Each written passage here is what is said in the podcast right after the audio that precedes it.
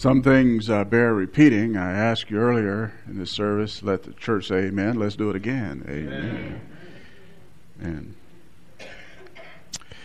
we continue our uh, exposition of the Sermon on the Mount, and we're in that place um, where Jesus is teaching us how to pray. Uh, we're at Matthew chapter 6, verse 13, if you will turn your uh, Bibles, leaves to that place. Matthew chapter 6, verse 13.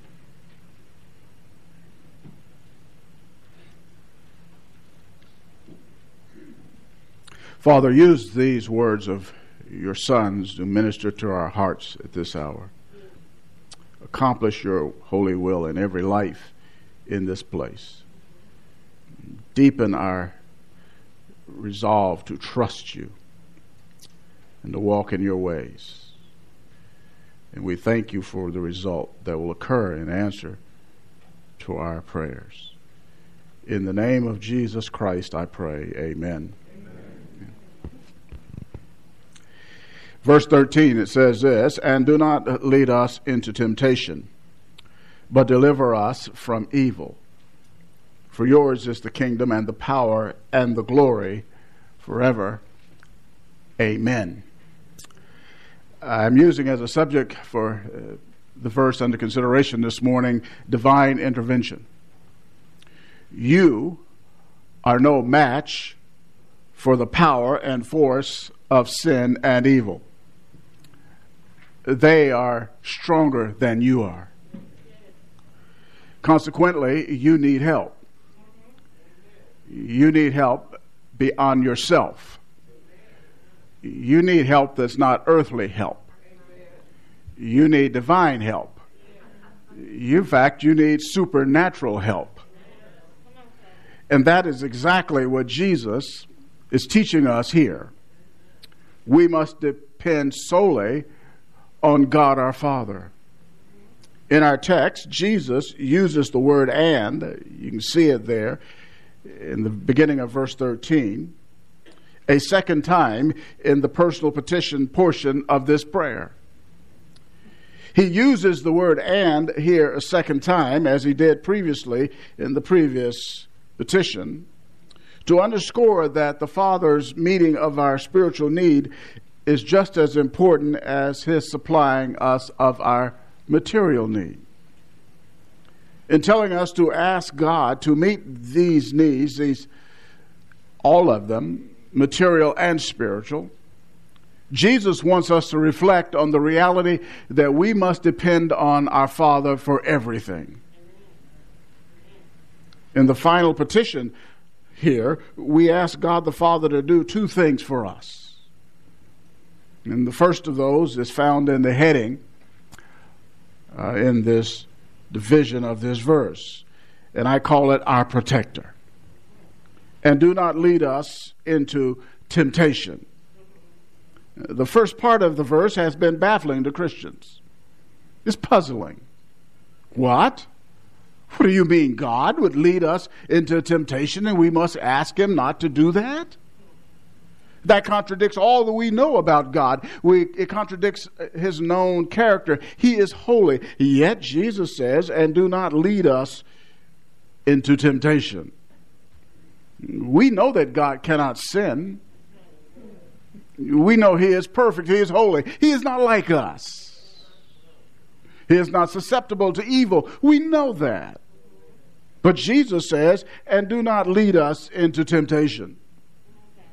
James 1, verse 13, is explicit regarding the reality that God cannot sin or that he will not lead people into temptation. It says there in that text, let no one say when he is tempted, I am being tempted by God. For God cannot be tempted by evil, and he himself does not tempt anyone. Case closed. God can't be tempted. Evil doesn't appeal to him. He, in fact, hates evil. He cannot approve of evil. He cannot sin, he will not sin, and but Jesus says, and do not lead us into temptation. Why then would Jesus teach us to petition God not to do something he will not do. The answer lies in the word translated temptation. The Greek, peirasmos, mm, simply means to test. It means to test. It's translated temptation there, and it simply means to test. The word is morally neutral, it has no inherent moral connotation. The test is either for good or for evil, depending on who's doing the testing. Let me give you an example of this reality. In the temptation of our Lord Jesus by the devil in Matthew 4 1 and following, it says that the Spirit led Jesus into the wilderness to be tempted by the devil. But you need to understand that God and the devil had different purposes in mind. The devil sought to induce Jesus to sin and thereby disqualify him for his redemptive mission. I, I think I don't need to add this, but I will. The devil failed. In fact, the outcome was already determined. God, on the other hand, used the temptation that the devil brought to our Lord Jesus there in the wilderness to test Jesus. Now, God wasn't seeking to learn anything about Jesus, He knew everything there was to know about him. Or to see what he would do in response to the devil's solicitations to sin. No, that wasn't God's purpose. God's purpose was to use the temptation to prove Jesus' absolute holiness and utter worthiness to fulfill the mission of salvation. It demonstrated that he was perfectly qualified, he was perfectly suited to be our sin bearer. He was the one who alone was qualified to take our sin, pay them fully, and be raised by God from the dead, signifying he had paid our sin debt. That this was the point to prove who Jesus is.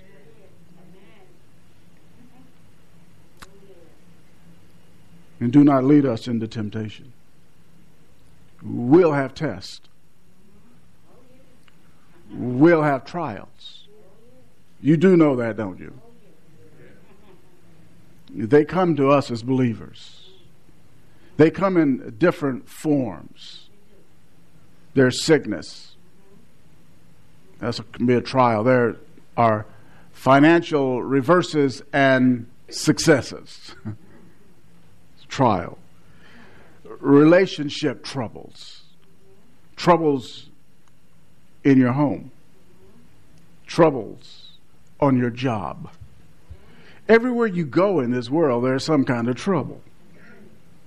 That's because we live in a fallen, evil world, and those things are inescapable. God either sends them for the believer or permits them to enter our life. John chapter uh, James, excuse me, chapter 1 verses 2 and 3 teaches us the truth about peirasmos, trials or t- temptations plural is used there in James chapter 1. The trials have a constructive purpose in our life. They're designed by God to benefit us spiritually.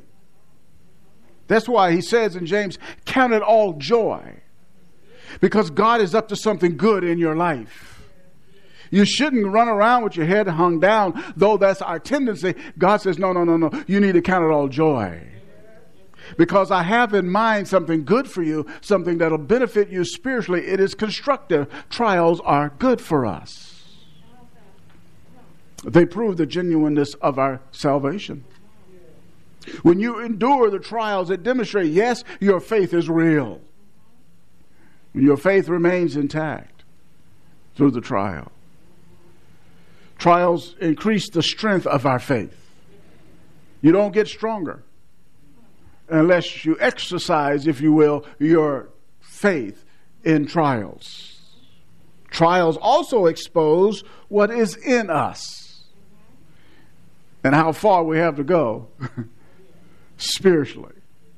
See, you think you've gotten here, and the trial will show that you are right here. And you have a ways to go in your spiritual life and growth. Peter had to learn this lesson. Remember that? Luke chapter 22, verses 31 and 32. He learned this about himself because he wrongly believed that he was stronger than he was. He told Jesus, remember he famously said, oh, I'll go die with you. It was quite tense. Jesus was being betrayed, and the night, the next day, he'd be crucified. And, and Peter said, "Oh no, no, no! Don't worry about it, Lord. I'm right here. I'll die with you if necessary." Jesus said, "No, no, Peter. You're going to deny me. No, uh, no, Lord. You can count on me." Peter wasn't as strong as he thought he was. Jesus allowed him and the other disciples, in fact, to be sifted like wheat by Satan. They were shaken. Their faith was shaken. But because their faith was genuine, it remained. Peter discovered that he had greatly overestimated himself spiritually. He found out that he was really weaker than he thought he was. When he turned again restored by Jesus, by divine grace, he could strengthen the brethren, which he did in the epistles. So, in effect, it helped Peter, and he helped others as well. We must not rely on ourselves, but on our God during tests, trials, and temptations. J.I. Packer, great late theologian, said this quote, Life is a spiritual minefield Amid such dangers, we dare not trust ourselves. Life is a spiritual minefield. A lot of times you don't know what trial or temptation's coming, it'll catch you off guard. We need the Lord to help us to navigate the minefield of this world.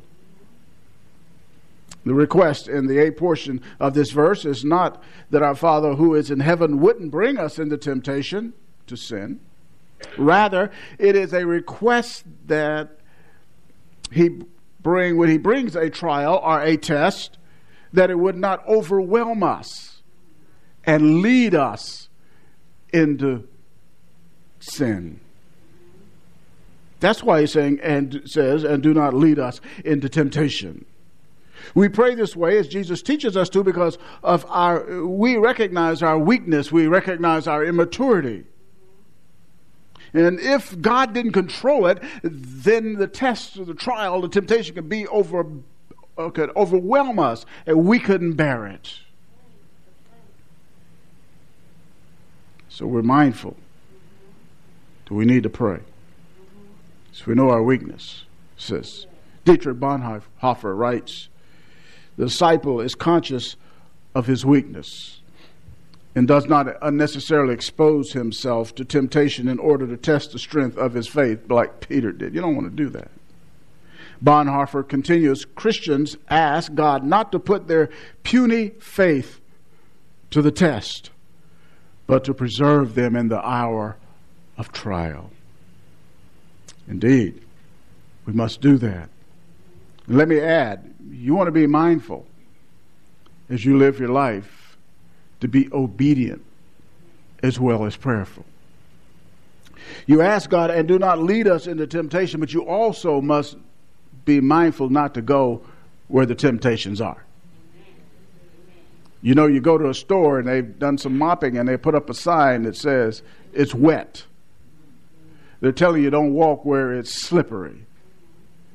And that's how you have to behave when you deal with sin in this world. It comes from us from all kinds of ways, all kinds of temptation. You, you must not walk where it is slippery.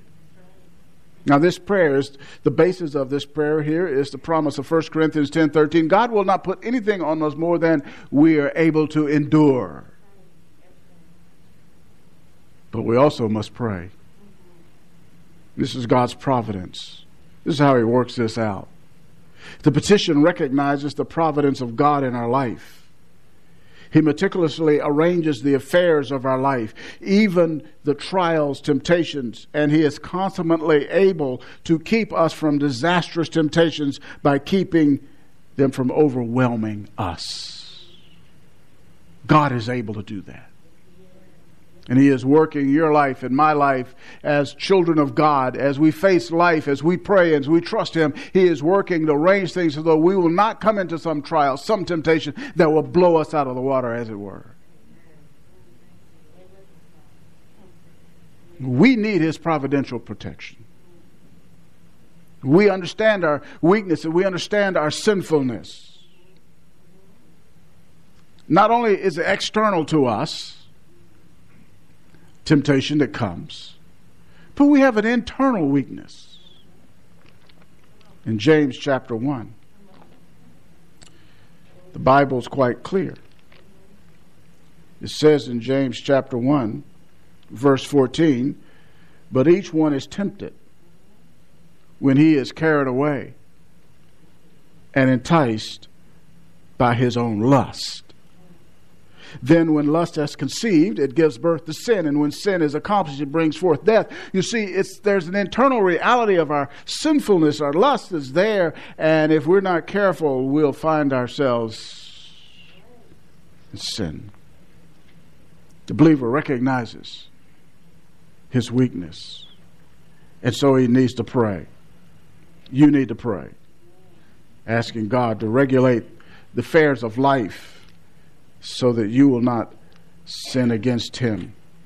Any believer who does not pray this position, petition leaves himself or herself open to spiritual failure. If you neglect what Jesus teaches us to pray here in verse 13, the A portion, you are saying, okay, I can handle it, God. And when you say, okay, I can handle it, God, you just set yourself up for a big defeat. The humble believer is self distrusting because he understands the propensity that he has, uh, the remaining tendencies that he possesses to sin, and the weaknesses in him. They understand that. He understands that. The great Apostle Paul knew this. It was a fact of his life, like it is for all of us he understood this. In Romans chapter 7, verse 18, the apostle says this For I know that nothing good dwells in me. That is in my flesh, for the willing is present in me, but the doing of the good is not. This is a saved man. He says, There's nothing good in my flesh, that complex of sin that remains, that expresses itself in the body. He says, It's not in me. And I know this because every time I want to do the good, the good is keeping the law of God perfectly. I fail. I can't pull it off. That's realism. And you and I have to face that in our own life, like the Apostle Paul uh, did and said, Listen, if God doesn't help me, I cannot do this.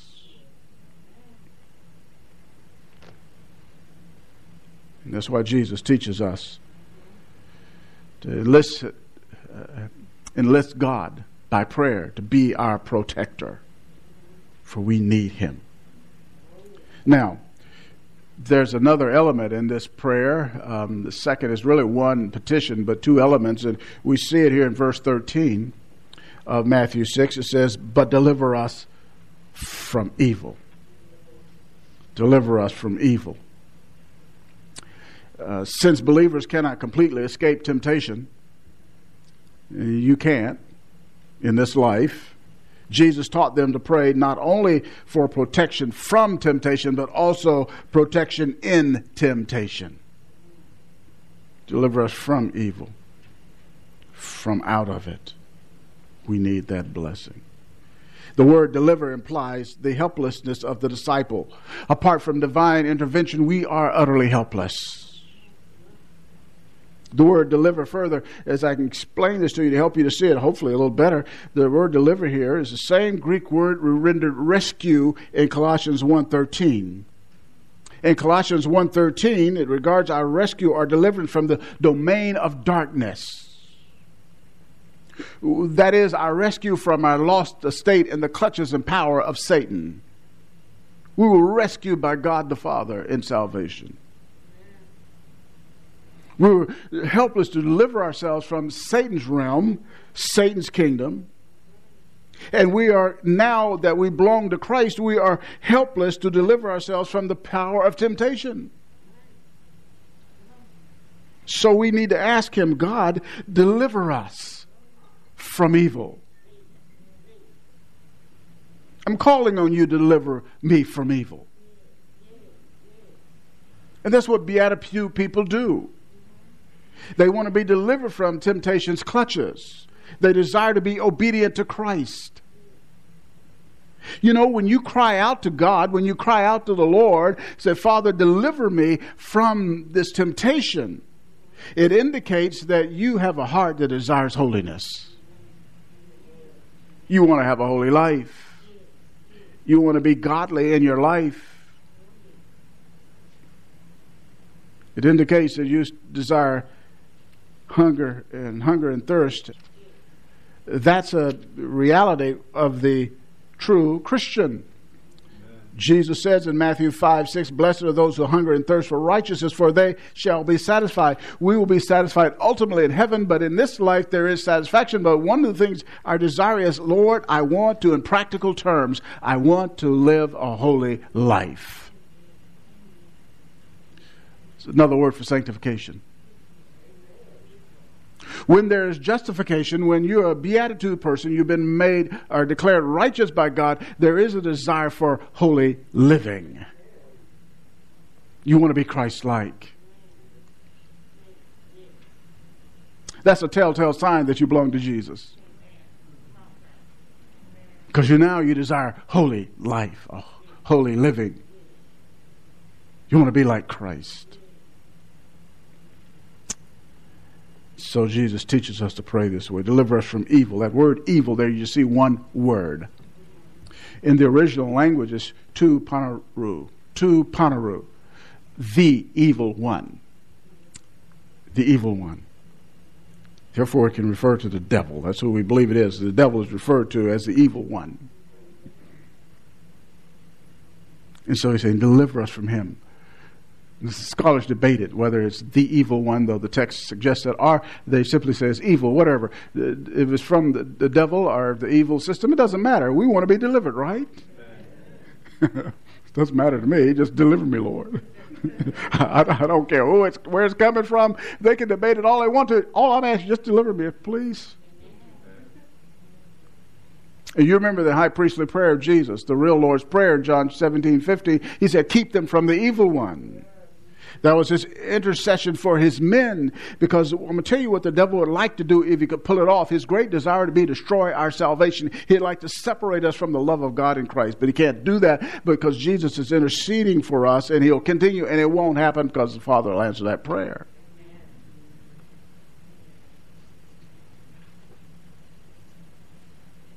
So that's what we do. We ask him to deliver us. Now, oh, this is this is wonderful. This this prayer, verses nine through thirteen, the disciples' prayer. In this concise prayer from the lips of our Lord Jesus Christ, He gives us a model for how to pray. And here we come down to the end here with divine intervention, which we'll need until the day we go home and be with the Lord. But I need to answer something here you may have in your Bible, I have in mine. For yours is the kingdom and the power and the glory forever. Amen. Now, let's grow up.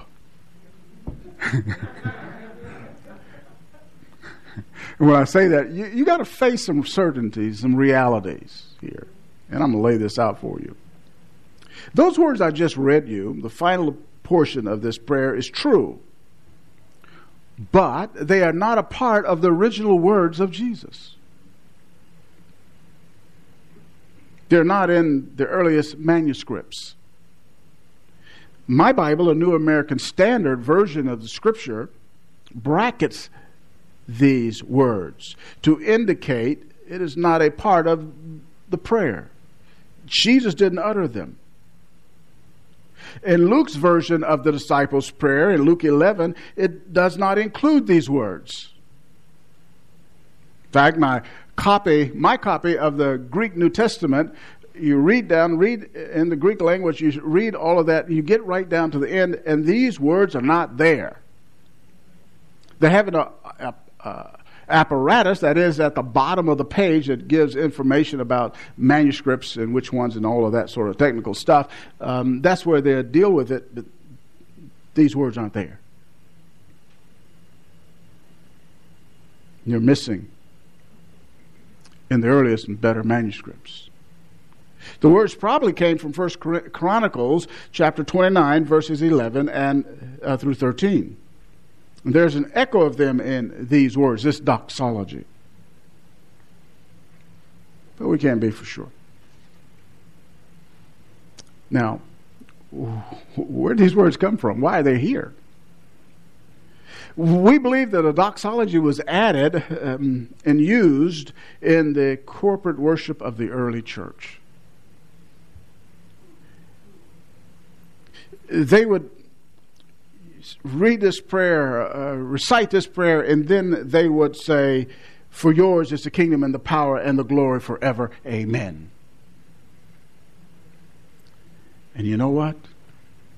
That's true. That's okay. These words are perfectly fitting because it is God's kingdom. And his kingdom is by his power and uh, to him alone belongs the glory. So, if we want to say them, that's okay because you're not lying. All you're doing is affirming the truth of these words. You're just affirming the truth about who God is. And if we sing it, it's good to say those words. It's okay. They're moving and they're true. Because when it comes right down to it, it is the Lord who is ruling. It is the Lord's kingdom that's going to come. It is the name, the name of the Lord that will be glorified forever and ever. So we can say, For yours is the kingdom and the power and the glory. For how long? Forever. Amen to that. That's how we pray. Receive divine intervention. Let us bow together in prayer. Our Father and our God, we bless your name. We thank you for your word. We thank you for your truth that we have just ex- seen and heard. We thank you for the fact that we, your children, when your family can call upon you during our trials, our temptations, all of those matters, and you will hear us and answer. Help us to be faithful, to do these things for your own glory, for our joy as well. We pray for any here this morning who is without Jesus Christ.